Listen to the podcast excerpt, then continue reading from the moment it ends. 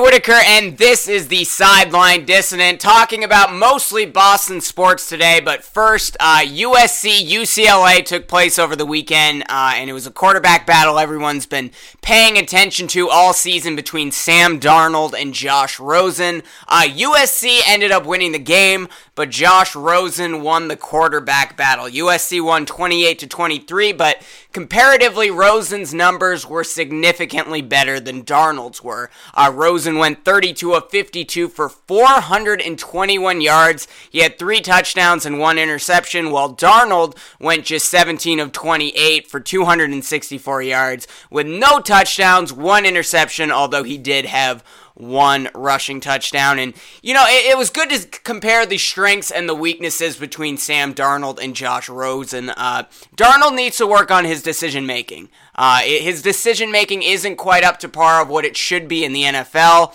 And as for Josh Rosen, I mean, he seems to be a pretty good decision maker, and his pocket presence is great. Uh, he needs to work on protecting the football a little bit still, though. Uh, but Josh Rosen reminds me a lot of Matt Ryan. Uh, and and I think Sam Darnold is a bit of a combination between Tony Romo and Andrew Luck. That's at least what I'm seeing a little bit. Uh, but I'm going to argue, like Andrew Luck did, I think Sam Darnold should stay in college another year uh, because of one reason and one reason only the Cleveland Browns.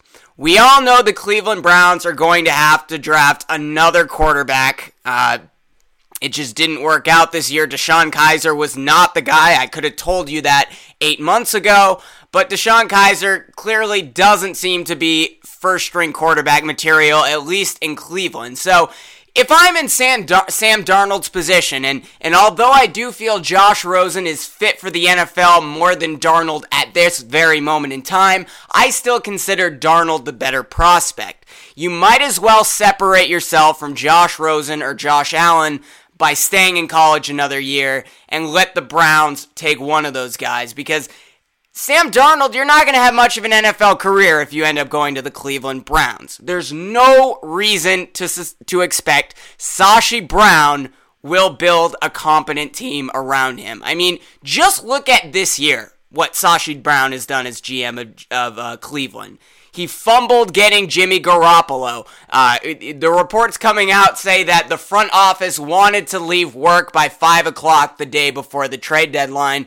Everyone knew that head coach Hue Jackson wanted Jimmy Garoppolo, and around 6, 7 o'clock later that day, once all the Browns front office members went home from work the day before the trade deadline, that's when the Niners got Garoppolo from the Patriots for one second round pick. And remember, Cleveland's been hoarding first and second round picks for three years now. They would have had more than enough to get Jimmy Garoppolo. And, and they fumbled because they simply wanted to get home from work early. Then you get the next day, Tuesday, the trade deadline. The Browns had a deal done for AJ McCarron and they forgot to CC the front office on the email before the trade deadline. And then you look at some of the other guys the Cleveland Browns have passed over over the last couple of years. They could have had Deshaun Watson.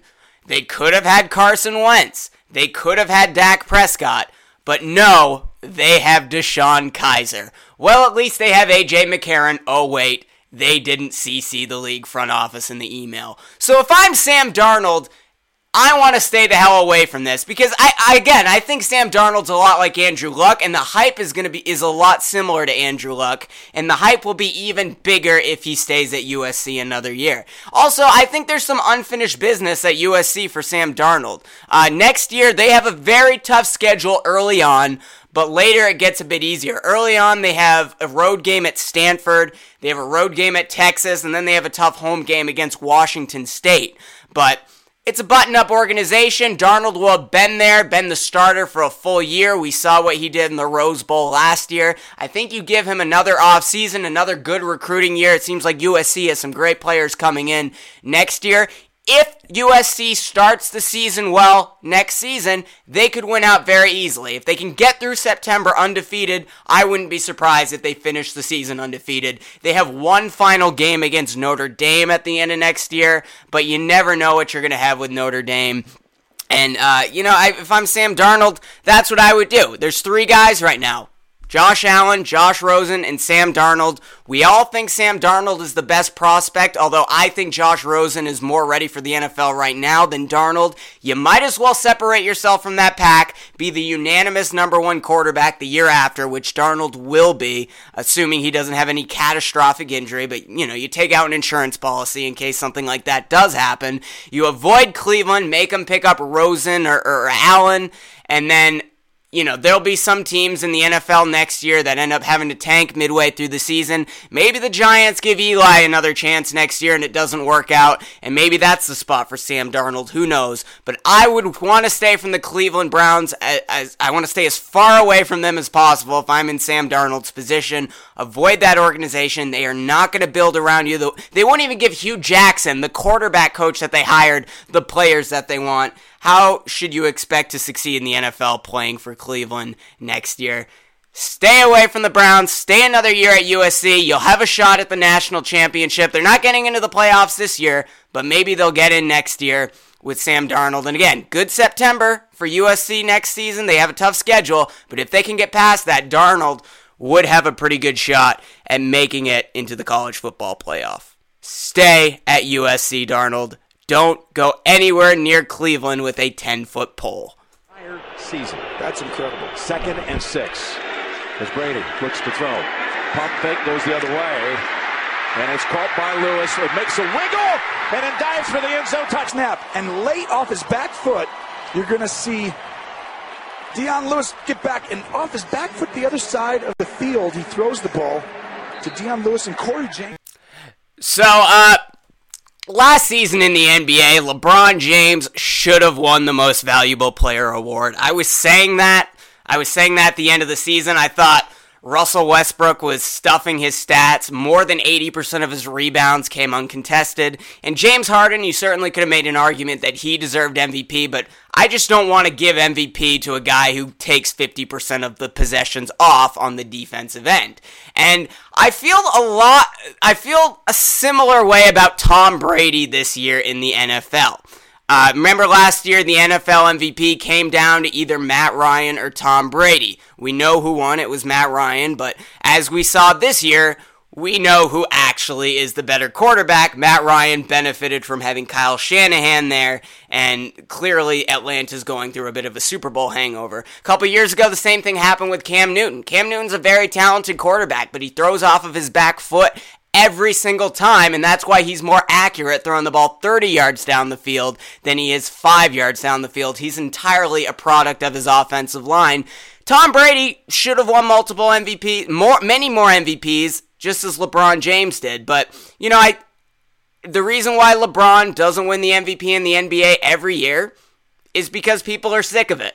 They want to give it to the hot rising star. And I think the same thing is happening this year with Carson Wentz, although I think Carson Wentz is a much better franchise option than Matt Ryan is. Uh, here, here's just a play from Carson Wentz last night. A really athletic, incredible play. Guys that are six five move like this. Watch this little wiggle inside against Wilson and get that ball off and convert that huge third down.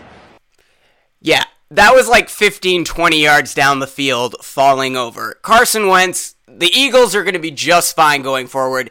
He's a great quarterback, and and like both Brady and Carson Wentz made a strong case for MVP last night. Brady won in Mexico City. Carson went to Dallas and, and, and won there, but I think Tom closed whatever gap he had between him and Carson Wentz. Let me just read off some of their numbers. Uh, Carson Wentz, he had a pretty significant advantage in the touchdown department. Uh, now he has 25 passing touchdowns, while Brady has closed the gap. He's within three. He has 22. But Brady has a 110.9 passer rating. Carson Wentz is 103.4. Brady has a slightly higher QBR, 75.2. Wentz is 73.2. Uh, Carson Wentz has thrown five interceptions and has seven fumbles. Tom Brady has two interceptions and five fumbles. And then in passing yards, this is the real difference maker. Uh, Tom Brady has 3,146 passing yards, while Carson Wentz has just, just, I mean, it's still good, 2,430 passing yards. He also has a completion percentage of 60%, where Brady's rounds up to 69%. So you compare the two numbers. Tom Brady should be the NFL MVP, especially if the season ended right now. And you look, midway through the third quarter yesterday in Dallas, Carson Wentz was just 10 for 23. He had 137 yards and a passer rating just above 75 and the Eagles were still up by 14 points. His running backs rushed for over 200 yards. They had 27 carries, and the Eagles' defense is really what carries that team. Now, look, Dallas and Philadelphia were both missing blindside tackles, and Carson Wentz handled it far better than Dak Prescott did. I don't want to take anything away from Carson Wentz, but the reason the Eagles have been successful and the reason the Eagles won on Sunday night against the Dallas Cowboys is because of many factors, including Carson Wentz not solely because of Carson Wentz. Now, that doesn't mean Tom Brady doesn't have a lot around him in New England as well. I mean, he has three amazing tight ends now. Dwayne Allen as a third string tight end is pretty good, and we know how versatile their running backs can be, and they, they basically are just additional wide receivers. But you have to give Tom Brady some credit for playing well this season without most of his wide receivers, especially early in the year. I mean, they're still figuring out how to work in Phillip Dorsett into that offense. Danny Amendola has to line up in the slot a lot more than he used to. And, you know, Brandin Cooks, he's made a big difference, but Brady doesn't have the weapons he's used to having, and, and that Patriots defense, it usually takes eight, nine, ten weeks for them to start rolling, and finally they're rolling. But Brady held the team at just two losses until then. As I said, I think Tom Brady deserves the NFL MVP award, but I think Carson Wentz will get it for the same reason LeBron James doesn't win the MVP award every single year, is because Carson Wentz is the new hotshot. Now, I think Matt Ryan was the new hotshot. I think Cam Newton was the new hotshot. I think Carson Wentz is ultimately going to be much, much better than those guys. I think he'll win multiple MVPs down the road. But I think that's what's going to keep Brady from winning, even if statistically he's superior and the Eagles have a better all around team. But I mean, just here's a play that Tony Romo was talking about last night. It just seems like a simple touchdown, Brady to Amendola, but Tony Romo broke it down pretty well. Him and a lot of quarterbacks, if not. Watch so much communication. Hey, I'm telling you guys, hey, Amendola's like, what am I doing? He's pointing out the protection. Who's blocking here? Amendola, what am I doing? Yeah, no, no, no. Let's do this here. Wait, wait, in my pressure. Let's do. Let's go ahead and run the in and out. And then he knows in the back of his head, I'm just going to buy time. Here we go, subtly slide, and I got the in and out that I signaled. There you go, touchdown. Thanks for. And you know, just that veteran communication. Carson Wentz is a vocal guy. He's just I don't think he deserves the MVP award over Tom Brady. Brady's made up whatever gap he has. He has about 700 more passing yards. He's within three in uh, the touchdown department. Uh, three less interceptions, two less fumbles. Uh, I think Brady deserves the MVP, and he's been working with a little bit less. But it's going to go to Carson Wentz because he's the guy everyone's excited about, and, and you should be. What's going on in Philadelphia right now is pretty exciting. Curry and on a switch by Brown. For Brown and came up with a steal, takes it away. So uh, that was on Thursday night. The Boston Celtics beat the Golden State Warriors. Uh, they won again this weekend. They're now winners of 15 straight. They play the Dallas Mavericks tonight. So by the time you're watching this, that streak could be up to 16 because the Mavericks are, are, are off to a pretty rough start this season, and they seem to be going into full on tanking mode at this point. But uh, look, if you look at the Boston Celtics and their offensive numbers, just their offensive numbers, ignore what they're doing on defense it's really easy to say, how the hell are they winning all of these games? Which is a testament to how amazing their defense has been. Uh, the Celtics has have a defensive rating just under 96, which is by far the best in the league by by like three points. It's not even close. Uh, they're holding their opponents to 43% shooting and under 95 points per game, and they held the Golden State Warriors to under 90 points. And you know, what makes them so good defensively is their ability to aggressively make switches and not really lose anything at all. Uh, you know, Isaiah Thomas was a big burden to them defensively, and you give Brad Stevens credit last year for hiding him against teams like Washington, but we know what happened when LeBron went, went against Isaiah on those pick and rolls the Celtics couldn't do anything defensively. And, you know, Kyrie's not the greatest defender in the world, but he stepped up this season. And now they have a lot of size. You know, Jaylen Brown as a shooting guard is that's a lot of size to have at the two position. And because of it, the Celtics don't really have to worry about fighting through screens or anything. They can just make switches whenever it's convenient, and they don't really lose that much. And that's also why they're so great at defending the perimeter. In fact, the Celtics are so good at defending the perimeter, I would argue that they match up better against the Golden State Warriors than they do the Cavaliers. I mean, Cleveland is plays that sort of old school's 90s early 2000 isolation basketball game.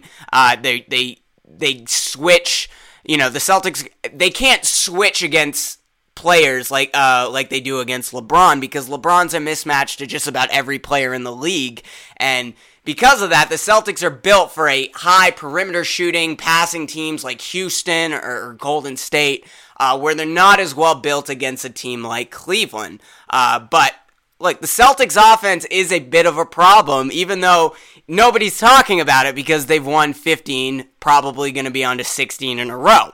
Uh, the Celtics offense is 21st in terms of offensive rating. They're 27th in the league in field goal percentage, and they're in the middle of the pack. They're 17th in three point shooting percentage, uh, which is not good because they shoot the 11th most threes in the NBA.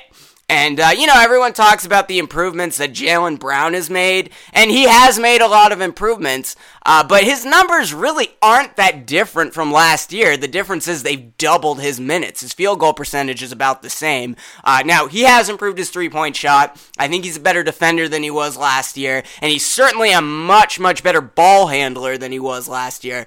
But just remember, Jaylen Brown, the reason he's playing so well is mostly because Brad Stevens just doubled his minutes. Now, if if he keeps shooting around 40% from three, then that's pretty significant. But uh, you know, Jaylen Brown took take, took a step in the right direction. Now, Kyrie Irving, his numbers are nowhere near where they were last year. He's still doing a great job. He's distributing the basketball a lot better. He's really picked up on Brad Stevens' offense well, but Look, the Celtics are winning because of their defense, not because of their offense. And I think that is ultimately going to be the difference between a deep playoff run or losing to the Warriors or the Cavs in, in six or seven games. You know, they're if they play the Warriors in the finals, they're not going to hold them to under 100, much less 90 points consistently like they did on Thursday night. You know, the Warriors will get their shit together and, and, and be able to score more than 100 points.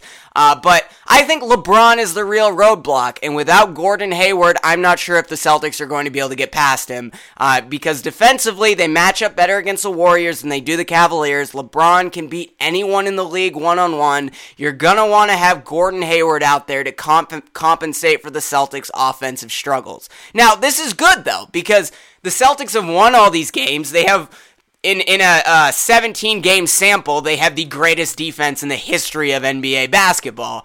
But their offense is very mediocre, and without Gordon Hayward, it's going to be tough for them to get past LeBron in a seven game series. So let's hope Hayward can get back by the postseason. Uh, I think he can.